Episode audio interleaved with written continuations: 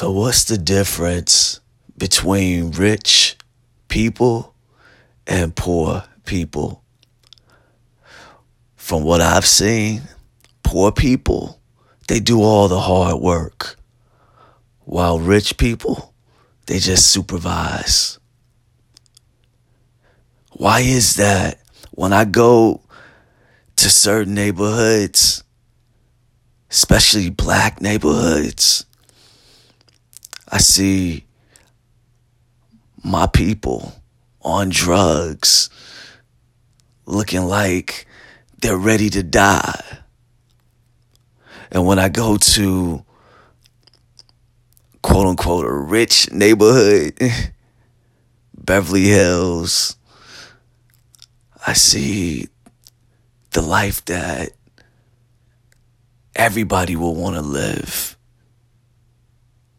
I realize everything is energy. The external money governs the internal energy.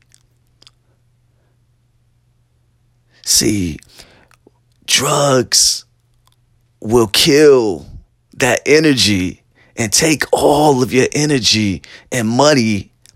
So you have to stay poor. You have to keep begging for help because we lost the way and we don't understand self. 100% we don't love ourselves. We don't love each other. We wouldn't pollute our minds. But then they say, oh, the government put crack cocaine into our neighborhoods. Alcohol, a liquor store in every corner in the black neighborhood. And then when I go to places like Beverly Hills, can't even find a damn liquor store. And I don't even drink. I just look, but I see a bunch of banks. But then we don't have the credit score. We don't have money to put into the banks. So we can't get anyone to loan us any money or give us any money based on we're not credit worthy, we're not trustworthy. And see, everything today is about the law of exchange. But we can't exchange anything if we're always broke, if we're always in need, if we're always lacking. So, what do you do?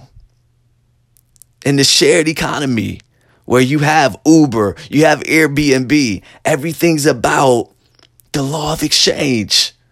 This is how the rich people get their money. But they created value based on their ideas, based on their talents, based on their execution. So, what I suggest, we change our attitude we get our mind right. Stop polluting it with garbage from the world. I see nothing wrong with entertainment. I see nothing wrong with you wanting to have fun. But at some point, health is wealth. So to be able to attract abundance, there's some things you got to change. Number one, stop working for the rich and start working for yourself. Start working less so you can live more. I'm going to say that again. Start working less for somebody else so you can live more for yourself with the little time that you have left on this earth. And don't focus on your wants and needs. Focus on what you have, not what you have not. On this fundraising Friday, stay focused, you all. This is Pierre de la Fortune. Have a great day and God bless.